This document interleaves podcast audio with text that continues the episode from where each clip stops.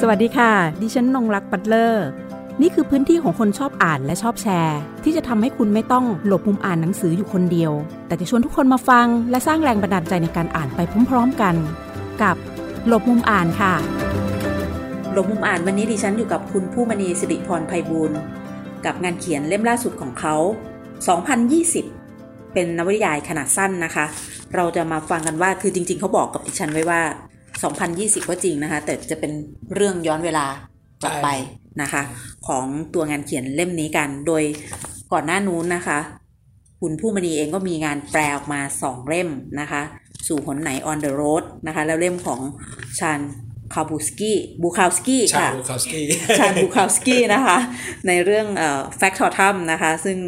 ก็มีการนำเสนอไปแล้ว ทีนี้เราจะมาคุยในส่วนของงานเขียนซึ่งเป็นของตัวเขาเอง ครับ นะคะว่าเขามีการทำงานอย่างไรกับตัวงานเขียนเล่มนี้ ตัวคอนเซปต์ของงานธีมของเรื่องเป็นเรื่องไงแล้วเล่มค่อนข้างจะบางด้วย บาง อ่านแป๊บ ครับ เดียวจบ อืม จริงๆ งานไซส์บางๆ เนี่ยผมเอ่อดีไซน์ไว้ เป็นงานเฉพาะตัวจริง ๆ ผมออกงานเล่มบางๆ มาแล้วสองเรื่องครับ คือเรื่องระยะห่างของความใกล้ กับอีกเรื่องคือโอไมเดีย ออกไปสองเล่มแล้วครับผมอยากทำให้มันสักสิบสิบเรื่องแล้วผมจะรวมอีกทีหนึ่ง อืม ก็เข้าใจใช่ไหม อืม คืออ ม สิบเรื่องแล้วก็รวมเป็นอีกทีนึงอาจจะเป็นรวม คืออันเนี้ยมันมีความก้ากึ่งระหว่างความเป็นนิวนิยายสั้นนะครับ กับความเป็นเรื่องสั้น อืม กูก็จะเรียกอะไรก็ได้อะเรื่องสั้นขนาดยาวก็ได้หรือกูจะเรียกว่านวนิยายสั้นก็ได้ อืม แต่ตัวมันอะถ้าภาษาอังกฤษมันคือโนเวล่า ค่ะ ซึ่งสุดท้ายเราอาจจะเอาไปรวมเป็นหนังสือเล่มใหญ่เล่มนึงเลย แล้วก็เป็นผลงานคิดว่า หลังจากเนี้ยอาจจะคิดใช่ หลังจากเนี้ยอาจจะเขียนไม่ได้แล้วก็ได้ อืม ครับอ่ะสักสิบเรื่องเนี่ยนวนิยายสั้นสิบเรื่องแล้วก็หลังจากนี้ก็อาจจะถือว่าชีวิตประสบความสำเร็จแล้วนะครับการเขียนหนังสือบรรลุ บรรลุแล้วอะไรอย่างเงี้ยฮะ ขอเขียนแค่นี้แหละเหมือนกับที่เราแบบว่าพูดว่าถ้าฉันแปลเล่มนี้แล้วฉันก็ไม่แปลเล่มอื่นละ อ่า เออ นะคะเขาก็เคยบอกกับเราไว้อะนะคะว่าแบบ แฟกทอทัมเนี่ยได้แปลแล้วก็บรรลุละนะคะไม่ได้แปลเล่มอื่นก็ไม่เป็นไรละตอนนี้นะคะ ในส่วนของงานเขียนของตัวเองยังมีเรื่องของบทกวี ซึ่งคุณก็เขียนด้วย เขียนแต่ว่า คือจริงเอาเอางี้ด้วยกันฮะคือบทกวีเนี่ย ไม่เคยเขียนเลยนะ แต่ว่าเผอิญว่าตอนนั้นน่ะ อยากลองส่งดูครับ อืม คือตอนนั้นอ่ะเอ่อเขียนบทกวีส่งเอ่อประกวดของมติชนอวอร์ด เป็นกบทกวีชิ้นแรกในชีวิตเลย ชื่อเรื่องฮิปโปโตเมียนในกล่องบรรจุความทรงจำโหคือชื่อโคตรยาวเลยเนาะ เป็นบทกวีไร้ฉันทลักษณ์ฮะแล้วก็ลองเขียนส่งดูที่มติชนเป็นบทกวีชิ้นแรกในชีวิต และเป็นบทกวีที่ได้รับรางวัลชนะเลิศมติชนอวอร์ดปีสองสองพันเท่าไหร่ไม่รู้จำไม่ได้สิบหกมั้งไม่แน่ใจ แล้วก็ไม่ได้เขียนบทกวีอีกเลย ก็คือเขียนชิ้นเดียวได้รางวัลเลย แล้วก็ไม่เขียนแล้ว ค่ะนะคะ หลังจากนั้นก็มีมีพวกเรื่องสั้นด้วย ครับ เรื่องสั้นนะคะ มีนวนิยายสั้นก็คือ 2020 เล่มนี้นะคะ แล้วก็เล่มก่อนหน้านู้นด้วย แล้วก็นวนิยายแปลอ่ะนวนิยายแปลเราไม่พูดละ ครับ ทีนี้เราจะมามุ่งสู่ปีนี้ละ สองพันยี่สิบ 2020 ซึ่งไม่ใช่โควิด -19 แน่นอนค่ะ ในเรื่องนี้นะคะ มันเป็นเรื่องยังไง มันเป็นเรื่องจริงๆอะบกบอกว่าเล่มเนี้ยมันเป็นไตรภาคนะ อันนี้คือภาคแรกสองพันยี่สิบเล่มต่อไปอาจจะเป็นสองพันสิบเก้าอะไรอย่างเงี้ยหรือ คุณก็จะถอยถอยลงไป อาจจะถอยหรือว่าอาจจะทำไปข้างหน้าได้ แต่ว่าเล่มแรกนะเราหยุดแค่นี้ก่อน คือคอนเซปต์ของหนังสือไตรภาคเล่มเนี้ยนิยายสั้นไตรภาคหรือมันจะอาจจะไม่ไตรภาคก็ได้นะแล้วแต่ แต่มันก็จบของมันอยู่แล้วสมบูรณ์ในตัวของมันอยู่แล้วคือเป็นแนว pre apocalypse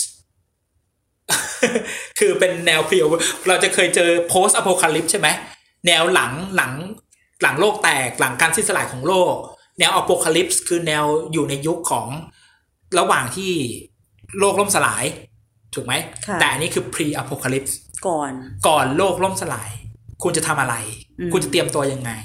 แล้วในไอตัวละครเอกของเรื่องที่ชื่อมิวสุขสวัสดิ์เนี่ย มันก็จะย้อนมันจะถูกย้อนเวลากลับไป ก่อนที่โลกจะแตกในปี 2020 ซึ่งสิ่งที่มันไปเจอมาทั้งหมดอ่ะมันรู้เรื่องหมดแล้วว่าเหตุการณ์ข้างหน้าจะเกิดอะไรขึ้นคำถามที่สำคัญของหนังสือเล่มนี้คือ แล้วคุณจะเปลี่ยนอันไหมล่ะ คุณจะช่วยโลกไหมโลกจะแตกนะ คุณจะช่วยโลกไหมคุณจะเปลี่ยนแปลงประเทศนี้ไหม ประเทศเฮงซวยเนี่ย คุณจะเปลี่ยนแปลงไง เออ นี่แหละเป็นคำถามของเขา แต่เขาเป็น ordinary people นะ คือเป็นคนธรรมดาธรรมดา คุณจะเปลี่ยนได้ไหม อืม คุณต้องไปอ่านดู ในหน้า 71 เลย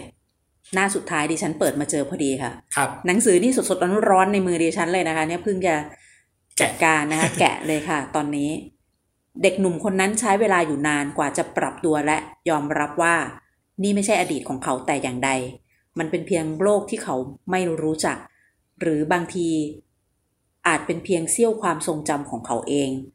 เขาไม่สามารถพูดให้ใครฟังได้ ดังนั้นแล้วเขาจึงพยายามที่จะถ่ายทอดมันออกมาเป็นภาพยนตร์ เป็นเรื่องราวของชายวัยกลางคนคนหนึ่ง ที่อ้างตัวว่าเดินทางกลับมาจากอนาคตปี 2020 สงสัยเราต้องเดินกลับกันหลายคนเลยนะคะ สำหรับปี 2020 นี้นะคะเพราะว่ามีเหตุการณ์หลาย ๆ เหตุการณ์เกิดขึ้นเนาะ จริงๆยอดอันสุดท้ายเป็นสิ่งที่เป็นสิ่งที่บ่งบอกว่า หนังสือเล่มเนี้ย มันเขียนขึ้นเพื่ออะไร อืม มันเขียนขึ้นเพื่อ อันนี้พูดได้เนอะไม่น่าจะสปอยมันเขียนขึ้นเพื่อ เติมเต็มในสิ่งที่อดีตเราไม่สามารถไป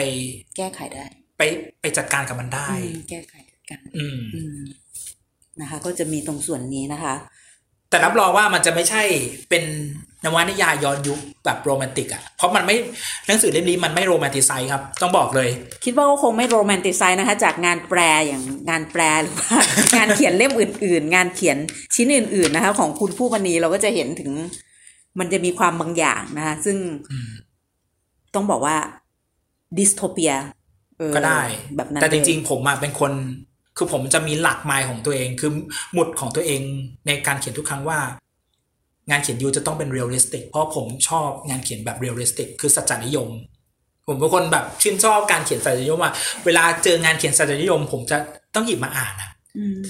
ถ้าจะออกเป็นแนวแบบเอ่อเขาเรียกว่าอะไรนะ อย่างของมาเกสอะเขาเรียกว่าอะไรนะ อ่า สัจจานิยมมหัศจรรย์ อ่า magical realism ใช่ไหม อันนี้ผมก็จะ โอ้บาย อะไรอย่างเงี้ย ไม่เอาแล้ว คืออ ม ไม่ชอบ อืม อันนี้ต้องขอโทษด้วย แต่ว่าผมอ่านไม่อ่านนะครับ แต่อาจจะอ่านไม่จบ อืม ผมไม่ชอบ มูราคามิบางเรื่อง ผมก็ไม่อ่าน ที่มัน magical realism เยอะๆอย่างเงี้ย ผมก็ไม่ไหว อืม เออแต่ถ้าบางเรื่องไม่เยอะได้ อืม เออ บางเรื่องผมจะชอบ บางเรื่องผมจะไม่ชอบอะไรอย่างเงี้ย ม อันนี้เป็นรสนิยมส่วนตัว เพราะฉะนั้นเหมือนกันครับเวลาเขียนหนังสือออกมา เขียนในสิ่งที่ชอบ ค่ะ คุณบอกว่าเล่มนี้มันจะเป็นลักษณะแบบไตรภาค ครับ 2020 แล้วก็จะย้อนถอยไปเนาะ ครับ อีกสองภาค ใช่ ที่เหลือสองภาคที่เหลือเนี่ย วางพล็อตเอาไว้แล้วหรือยัง จริงๆมีพล็อตคร่าวๆอยู่ในหัวแล้ว ค่ะ จริงๆเวลาผมทำงานผมไม่ไม่เคยเขียนร่างพล็อตเลยนะ พอจะเขียนเสร็จปุ๊บมันจะออกมาทุกอย่างมันจะออกมาในหัวเลย คือความทรงจำทุกอย่างมันจะถูกแบบร้อยเรียงกลายเป็นพล็อตเลยครับ อืม แล้วมันจะเขียนออกมาปุ้งเดียวเลย มันจะรอเวลาที่แบบว่า เฮ้ย มันจะรีคอร์แล้วว่า เฮ้ย เขียนหนังสือกลับมาเขียนหนังสือได้แล้ว แล้ววันนั้นอ่ะมันจะเขียนได้เลย แล้วผมจะใช้เวลาในการเขียนวันนี้สั้นนะ ประมาณไม่เกินเจ็ดวัน ก็จะเสร็จเล ตั้งไว้ ย เลย ใช่ มันจะ เวลา มันจะ ทำ ป็ งานยังไงอ่ะ เป็นรูทีน ไหม ไม่ครับ ผม ต จะ อกบัตรยังไง คือเขียนจะใช้เวลาหลังเที่ยงคืน อืม ไปจนถึงประมาณตีห้าเพราะว่าปกติผมเป็นคนนอนตีห้าอยู่แล้ว เมื่อคืนก็นอนตีห้าแล้วก็มา คุณตื่นกี่โมง ตื่นเที่ยงครับ อ๋อ ครับ ค่ะ ประมาณตื่นเที่ยง ค่ะ ค่ะ เพราะว่าด้วยด้วยด้วยอาชีพเราด้วยด้วยที่มันไม่ได้เป็นแบบอาชีพรูทีนอะที่แบบว่าเช้าเข้างานตอกบัตรเย็นกลับบ้านอะไรอย่าง อื เงี้ย ม ไม่ใช่ไง อืม เออ อืม งาน productive เราจะออกมาในช่วงกลางคืน ค่ะอืม เป็นคนกลางคืนแล้วก็จะกิน กลางคืน กินข้าวกินอะไรอย่างเงี้ย อืมอืมอืม ก็จะเป็นอย่างนั้น เล่มนี้ก็จะมีบรรณาธิการเล่มเนอะ ครับ พี่โย ค่ะ กิต ใช่ พล ใช่ ก็หลายท่านรู้จักคุณกิติพลสรคานนท์นะคะ จะถามหน่อยว่าอย่างคุณใช้รูปแบบในการทำงานกับบรรณาธิการเหมือนที่คุณทำงานแปลไหมคุณบอกงานแปลคุณแปลเสร็จก็คือหมดหน้าที่คุณแล้วบกคุณจะทำอะไรก็เชิญ เหมือน อั กัน นค นี้ รับ เหมือนกันไหมคะ เหมือนกันเลย ค่ะ เขียนเสร็จแล้วปุ๊บให้บกจัดการ แล้วพี่โยเป็นบกที่แก้เยอะครับ เป็นสไตล์แก้เยอะ พี่โยงานของพี่โยเนี่ย งานบกของพี่โยเหมือน เหมือนเหมือนบกอยู่คนนึงที่แบบ ผมจำชื่อไม่ได้อะแกก็เคยอ้างอิงนะ แกก็เคยอ้างถึงว่าแกเป็นคล้ายๆคนนี้นะอะไรอย่างเงี้ยคือแบบว่าเอาประมาณว่า พี่เป็นบกนะ คือพี่แก้อะอะไรที่ไม่โอเค พี่แก้เลย อะไรที่มันจะทำให้เรื่องสนุกกว่าเดิม ขับ เรื่องให้เรื่องของผู้ดีขึ้นกว่าเดิมพี่จะทำแกจะเป็นอย่างนั้น อืม ซึ่งอาจจะแตกต่างจากบกคนอื่นอย่างที่เคยเจออย่างพี่เช่นพี่นิวัตพี่นิวัตจะเป็นคนเคารพต้นฉบับมาก พี่นิวัตจะแก้น้อยมากเลยฮะเพราะพี่นิวัตเชื่อ ชื่อในศักยภาพของนักเขียน อืม แต่พี่โยก็จะเป็นอีกแบบหนึ่งซึ่งก็ไม่ผิด อืม แต่ผมส่วนใหญ่ผมจะใช้บริการพี่โย อืม ก็จ้างนะครับ อืม จ้างไม่ได้แบบใช้ฟรีนะ อืม ก็จ้างจ้างแบบ เราทำงานสำนักพิมพ์เราถึงจะเป็นสำนักพิมพ์เล็กๆพิมพ์งานน้อย แต่วิธีการทำงานของเราคือเหมือนสำนักพิมพ์ใหญ่เลย อืม คือ ค่ะ มีบรรณาธิการมีอะไรแบบหนักแน่นอะเพราะฉะนั้นเวลาหนังสือออกมาปุ๊บมันจะเป็นหนังสือที่ดีครับ แน่นอน อืม ร้อยเปอร์เซ็นต์ สำนักพิมพ์ตำหนักของคุณเนี่ย ก่อตั้งขึ้นมาคุณมีวัตถุประสงค์ยังไง ในการใช้คำว่ารีคูดนักเขียนยังไง คัดเลือกนักเขียนคัดเลือกผลงาน คือเราเราทำงานเขียเอ่อปรัชญาเลยให้พูดปรัชญาของ เอ่อว่าเป้าหมายกันเลยดีกว่า เป้าหมายของสารพิมพ์ตำหนักคือ พิมพ์งานเด็กครับ งานเด็กที่ยังไม่เกิด อเด็กที่ยังไม่เกิดนั่นก็คือ เด็กที่ยังไม่มีการตีพิมพ์ อ่านัก เขาจะได้เป็น นักเขียนใหม่เลย ใช่เขาจะได้เป็น first publication ของเขา อืม อย่างอานนท์นานมาแล้วที่พิมพ์กับเราล่าสุด เราก็พิมพ์ให้ อืม อ่า เราก็พิมพ์ให้และแกแล้วตัวอานนท์เองก็ยังไม่เคยออก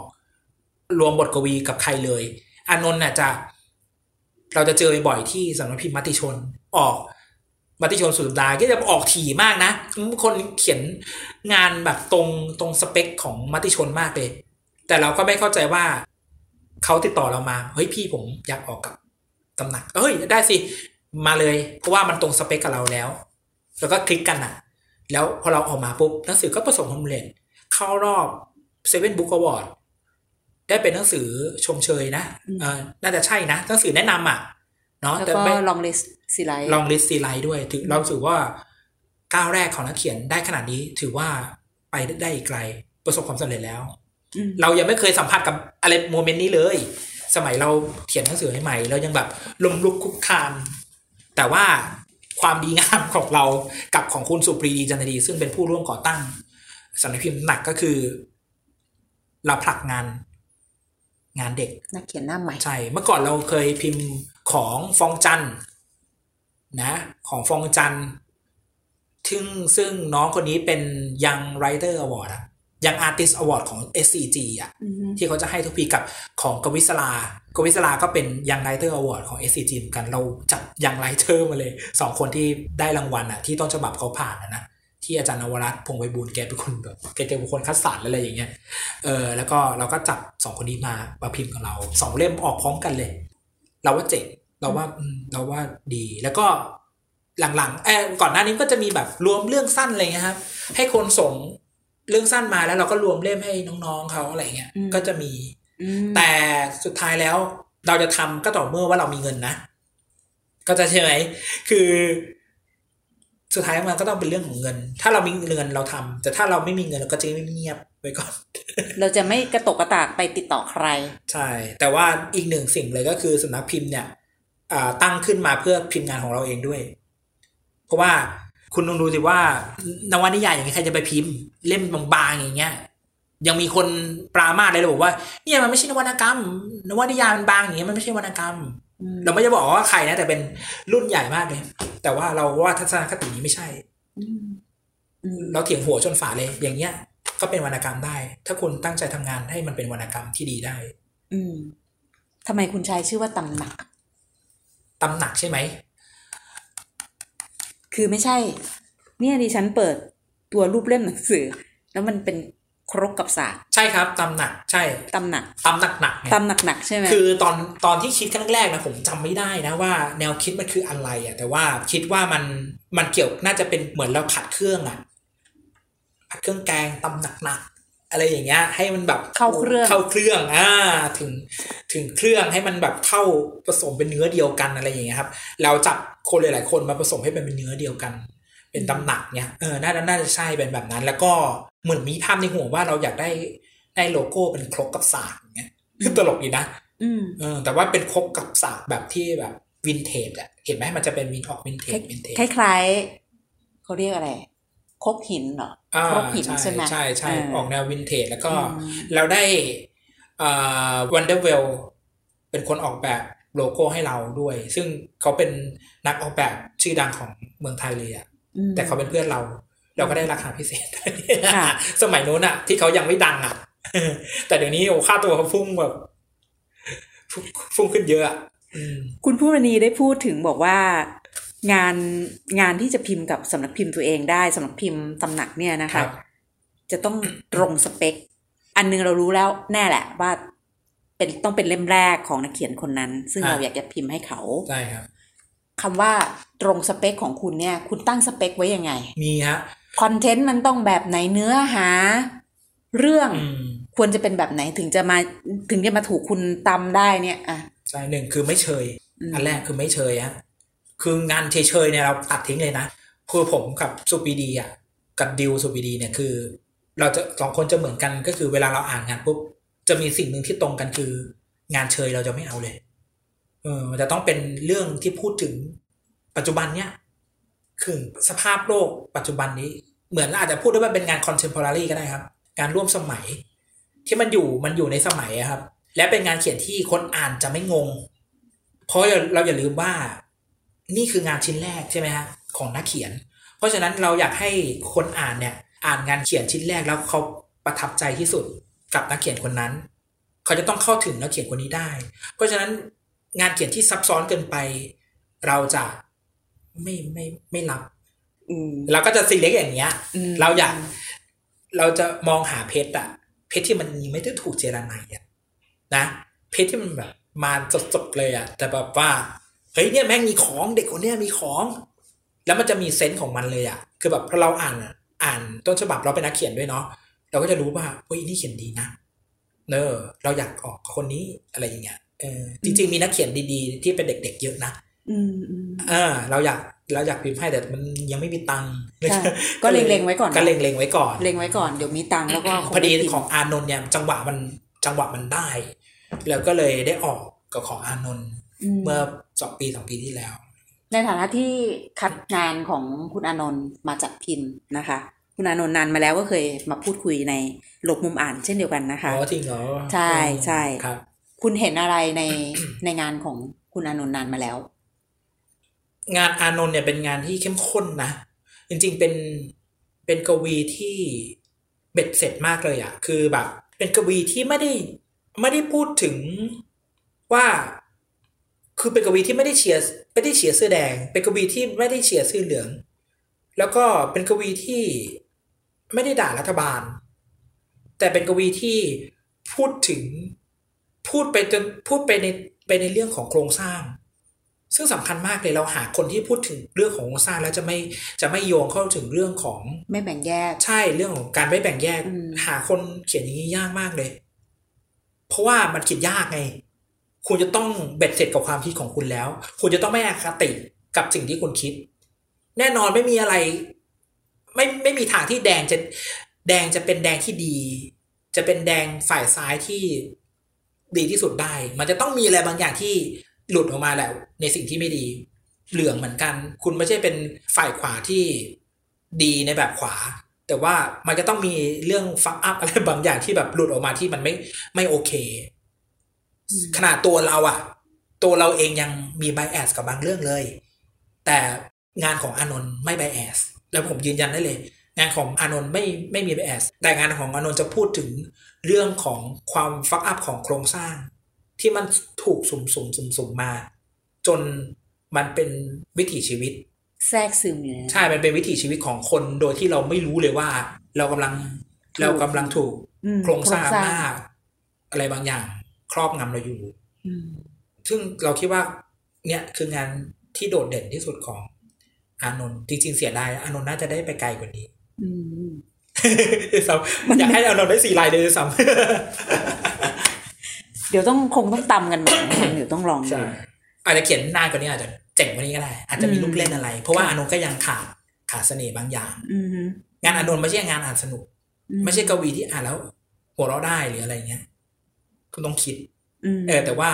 จริงๆ ถ้าอานนท์เขียนไปสักระยะสกสักหน่อยอีกสักหน่อยเนี่ยอานนท์จะรู้เทคนิคในการที่จะทำให้คนในการดึงคนอ่านได้ ค่ะ คุณบอกว่างานงานที่ต้องพิมพ์กับสำนักพิมพ์คุณก็คือต้องไม่เชยแหละ เป็น ครับ งานซึ่งร่วมสมัย ฮะ คนอ่านจะไม่งงคือไม่ต้องสื่อสารซับซ้อนมาก อืมแต่จริง นะ ๆ คะแต่ งานอา จริงๆนนท์ เนี่ย งานอาน ซับนซ้อน ท์ก็ซับซ้อนแล้วนะ แต่จ เอ ริง อ ๆซับซ้อนนะ ไม่เป็นไรแต่ว่า แต่ว่า ยัง คือ พอ อ่า อ่าน นได้ อ่านอ่านไม่งงนะคะ อ่านไม่งง ในในความหมายว่าอ่านไม่งง ไม่งงมันหมายความว่าอย่างนี้นะ มันหมายความว่า คุณยังไม่เคลียร์ในประเด็นไงเวลาคนเขียนหนังสือแล้วมันงงแสดงว่าคุณยังไม่ได้เคลียร์ในประเด็นเพราะ อืมอืม เพราะฉะนั้นนี่แหละมันเป็นมันเป็นสิ่งหนึ่งที่ที่เรายังไม่รับ มีงานของน้องคนนึง ก็โดนปฏิเสธเหมือนกัน แต่ตอนนี้เขาไปออกกับสำนักพิมพ์นึงแล้ว แต่มันเป็นงานคนละชุดกัน อืม ซึ่งเราก็มองดูแล้วว่าน้องคนเนี้ย เติบโตแล้ว แต่ว่าเขาไปในอยู่อีกจุดหนึ่ง อืม เป็นอีกสไตล์หนึง อืม ก็จะบอกว่าสไตล์ต้องเป็นสไตล์ของสำนักพิมพ์ด้วย ค่ะ อืมเขาก็จะมี มีหลักการของเขา อืม principle มา เรียบร้อยนะคะ ของสำนักพิมพ์ตำหนัก คนที่พิมพ์กับคุณแล้วจะกลับมาพิมพ์กับคุณอีกได้ไหมเพราะคุณก็บอกว่าคุณพยายามจะไปหา เพชรเม็ดใหม่ทุกครั้ง ผม เจรนาย แ มา ผมบอกว่าไปพิมพ์กับสำนักพิมพ์ที่ใหญ่กว่านี้เถอะ ค่ะ สำนักพิมพ์ที่เขาเอ่อจริงจัง ที่ท่านจะทำให้คุณแบบว่าเปล่งประกายได้มากกว่านี้ เช่นเม่นวรรณกรรม อืม มติชนพีเอส อืม อมรินทร์อมรินทร์ก็จะเป็นแพลวนะแพลวแพลว แพรว สำนักพิม สำนักพิ พ์ มพ์ค่ะ อ่า อย่างนี้ดีกว่า อืม เพราะว่า อันนี้คือในเคสที่เขาพิมพ์กับคุณแล้วนะ เราไม่ให้เขาจมปักอยู่ที่เดิมอ่ะ อ๋อโอเค คือเรามีหน้าที่พายเรือให้เขา เอ่ อ ฟังดูดีเนาะ ไม้แรกขอเป็นไม้แรก ใช่เขาเป็นไม้แรกให้เขา อืมนะคะ อย่าเลยอย่าอย่าพิมพ์ซ้ำเลย พิมพ์กับที่อื่นนะเพราะว่าพิมพ์กับเรามันก็ได้กำไรไม่เยอะครับ อืม แทบจะไม่ได้กำไรผมทำหนังสือผมไม่เคยได้กำไร อืม ของผมเองนะ อืม อืม ถ้าถ้าทำสโคปงานอย่างเงี้ยคุณจะต้องตั้งราคาหนังสืออีกแบบ แล้วคุณจะต้องพิมพ์จำนวนอีกแบบหนึ่ง ค่ะ แต่ผมเป็นคนที่แบบว่าไม่อยากให้ให้หนังสืออยู่กับบ้านเยอะ อืม อยากให้มันหมดหมดไป วางเรื่องการทำงานเขียนของตัวเองไว้อย่างไรอ่ะ ของผมเองเลยเหรอ ใช่ส่วนตัวของคุณเลย ตัวสำนักพิมพ์ นั่นก็คือเราก็ทราบว่าตามวาระของการเงินที่ ครับ เรามี แต่ว่าในส่วนของการเขียนของคุณผู้มณีเอง แล้วก็การเขียนของผมก็คือคงเขียนไปเรื่อยๆฮะ อย่างอย่างอันเนี้ยเขาก็ตั้งเป้าไว้ว่าเดี๋ยวจะเขียนว่านิยายสั้นไปอีกสักห้าหกเรื่องอะไรเงี้ยจนสุดท้ายก็ได้รวมรวมได้ก็อาจจะส่งมติชน หรือส่งแพลวก็คงไม่รับ เพราะว่า งานเขียนมันเถื่อนหน่อยนะครับมติชนพอรับได้มติชนก็จะออกแนวดิบๆได้เออเราเรารู้อ่ะเราเราเขียนหนังสือมาเรารู้ว่า การเขียนเราจะสามารถออกกับใครได้ หรืออาจจะออกกับเม่นวรรณกรรมก็ได้เม่นวรรณกรรมนี่ก็สบายเออเพราะว่าเม่นวรรณกรรมนี่ก็เปิดกว้างกับทุกๆสไตล์อะเนาะแล้วก็สไตล์เราก็พี่ปอก็ชอบ พี่ปอนิวัฒน์พุทธประสาทก็ชอบ คิดว่าชอบนะไม่งั้นคงไม่พิมพ์ให้อ่ะ จริง ๆ แล้วก็แล้วก็คงเป็นอย่างเงี้ย เขียนทำงานไปเรื่อยๆของเราพิมพ์เองก่อนครับ แล้วก็สุดท้ายอาจจะเอาไปรวม แล้วก็ให้สำนักพิมพ์ใหญ่ๆ รวมอีกทีนึง ค่ะ ก็จเป็นอย่างนี้ เนาะ อาจจะสัก คิดว่าถ้าจะรวมได้อีก น่าจะอีกสักห้าปีครับ ตอนนั้นก็สี่สิบแล้ว นะรอรอที่มันเป็นรวมชุดใหญ่ด้วยอีกชุดหนึ่ง ใช่ ซึ่ง ค เป็ รับ นผลงานของคุณ เพราะผมไม่ซีเรียสแล้วตอนเนี้ย อืม ผมเขียนหนังสือผม ไม่ซีเรียสเรื่องรางวัลแล้ว ไม่ซีเรียสเรื่อง เรื่องเรื่องอะไรต่างๆ แล้วอะที่มันจะเป็นแบบว่าเฮ้ยฉันเป็นนักเขียนนะอะไรอย่างเงี้ยจริงๆ เราปฏิเสธไม่ได้ว่าเราไม่ได้เป็นนักเขียน เราเป็นนักเขียนครับ แต่แล้วแต่ผมมาทำงานเขียนแล้วอยากให้ เป็นสิ่งที่สนุก เป็นสิ่งที่สนุกสนานในชีวิต อืมถ้าไม่เขียนอาจจะเศร้า เพราะว่าการเขียนของผมคือเป็นเหมือนเครื่องมือที่ใช้ไปเพื่อความบันเทิงอะ อืม เข้าเข้าใจใช่ไหมฮะ ค่ะ เออ เขียนเป็นฮอบบี้อะ อืม งานหลักเรามี นะคะ ใครที่อยากจะลองย้อนอดีต อันนี้ 2020 ก่อนนะคะ 2020 ให้อ่านเล่มนี้ก่อน ครับ เล่มบางค่ะ ไม่ได้หนามากมายเลยนะคะ ของสำนักพิมพ์ตำหนักซึ่งเป็นงานเขียนของผู้ที่ก่อตั้งสำนักพิมพ์อะนะคะ ครับ ร่วมกับเพื่อนอีกหนึ่งคน ก็คืองานเขียนของคุณผู้มณีสิริพรไพบูลย์นะคะ แต่จะมีความอันนี้ได้นี่นะยังยังพอเนาะ ได้ค่ะ มันจะมีนิดนึงเรื่องเนี้ยมันจะ มันจะตลกอยู่อย่างหนึงก็คือว่า มันจะเป็นการเอาเพื่อนสมัยมหาลัยครับมาเขียน อืม มันจะมีตัวละครอยู่ในนั้น ก็คือตัวละครทุกตัวจะเป็นเพื่อน เพื่อนที่มีชีวิตอยู่จริง ๆ ในมหา อืม วิทยาลัย อืม แล้วเราอ่ะจำได้ว่าคนคนเนี้ย เราอยากเขียนถึงเขา เราอยากพูดกับเขาในบางเรื่อง แต่เราไม่ได้พูด อืม เล่มนี้จะพูดถึงเขาครับ ค่ะ อ๋อ ก็คือ นั่นไง ตัวละครในเรื่องนี้ จะเป็นการย้อนไปในช่วงเรียนมหาวิทยาลัย ค่ะ อันนี้ก็พอจะทราบที่มาบ้างเล็กน้อยแล้ว ว่า ครับ มันมันมีที่มาที่ไปอย่างไรถึงต้องพาให้เราเนี่ย ย้อนกลับไปเพื่อจะฟังเรื่องราวในอดีตนะคะขณะเดียวกันก็จะมีบริบทนะคะ ที่ปรากฏอยู่ภายในเล่มนี้ ให้พวกเราได้ อยากข นะ อ คะ โทษใครไหมอะไรอย่างเงี้ย สไตล์เขาก็นะคะ ใครใครอ่านงานแปลเขาก็จะ พอจะจับสไตล์เขาออกนะคะ ครับใช่ ทำงานแปลเราก็คงไม่ต่างกับการเป็นนักเขียนเหมือนกัน เราก็เลือกอะไรที่มันเป็นตัวเราที่สุด ใช่ถูกต้องครับ อืม เลือกที่เป็นตัวเราที่สุด อืมนะคะ เลือกเรื่องแปลเหมือนกันให้เป็น ค่ะ ตัวเรา ค่ะนะคะ เราก็ต้องมาลองอ่านดูนะคะ 2020 ของคุณผู้มณีสิริพรไพบูลย์นะคะ ไม่น่าจะใช้เวลาในการอ่านนานด้วย ครับ เล่มบางนะคะ วันนี้ต้องขอบคุณนะคะสำหรับคุณผู้มณีที่มาร่วมพูดคุยกับเราแล้ว ก็ทำให้เราเนี่ยได้ลองกลับไปทบทวนนะคะ กับอดีต อันนี้อันนี้เหมือนเป็นต้นร่างให้เราไปอ่านดูก่อน เป็นชีวิตของเขา อยากให้อ่านข้างในที่มันเป็นของชาบูคาสกี้เขียนเนี่ยเนี่ยน่าจะปิดเล่มได้เลย ปิดรายการ ปิด ให้หน่อ ราย ยการ คุณอ่าน ได้เลย เอง ใช่ เลยเพราะคุณเป็นคนเขียนคุณเลือกมา ชาบูคอฟสกี้บอกว่าคุณไม่สามารถเอาชนะความตายได้ แต่คุณสามารถที่จะเอาชนะความตายซากในชีวิตของคุณได้ เนี่ยครับหนังสือเล่มนี้จะบอกกับคุณแบบนี้ครับ คุณเอาชนะความตายไม่ได้ยังไงโลกก็ต้องแตก แต่ว่าคุณจะอยู่ยังไงก่อนโลกแตก นี่แหละ ที่ผมบอกว่ามันเป็น pre apocalypse ค่ะ อ่าน 2020 นะคะ ช่วยผ่อนคลายความตายซากให้กับชีวิตของเราได้เช่นเดียวกัน ถูก นะ ต้อง คะ ครับ ค่ะ ขอบคุณที่ติดตามรับฟังค่ะ สวัสดีค่ะ สวัสดีครับ หากมีหนังสือดีๆ ที่อยากมาแชร์กัน มาบอกกับเราได้นะคะ แล้วกลับมาหลบมุมอ่านด้วยกันค่ะ